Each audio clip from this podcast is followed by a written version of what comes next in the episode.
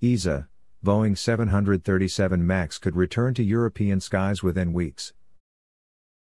Boeing's troubled 737 MAX jet could be cleared within weeks to return to European skies after a nearly two year grounding over two deadly crashes in which 346 people have lost their lives.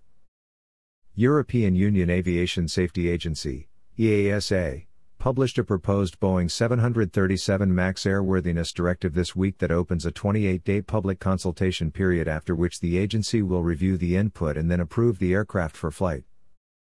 According to EASA, the step signals its intention to approve the aircraft to return to Europe's skies within a matter of weeks. The move by the European Union Aviation Safety Agency follows last week's flight clearance for the 737 MAX in the U.S. by the Federal Aviation Administration, FAA. FAA Chief Stephen Dickson said that he was 100% comfortable with his family flying on it.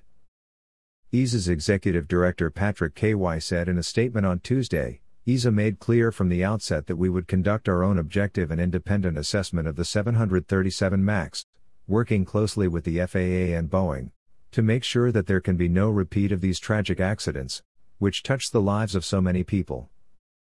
I am confident that we have left no stone unturned in our assessment of the aircraft with its changed design approach, he added. According to EASA, the fundamental problem of the 737's new software function program, which was intended to make the aircraft easier to handle, was that many pilots did not even know it was there.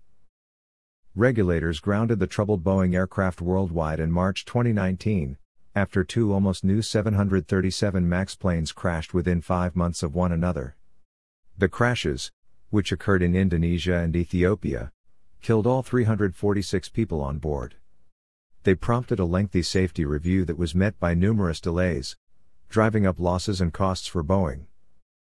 In both crashes, the new flight control software caused the aircraft to unexpectedly nosedive shortly after takeoff.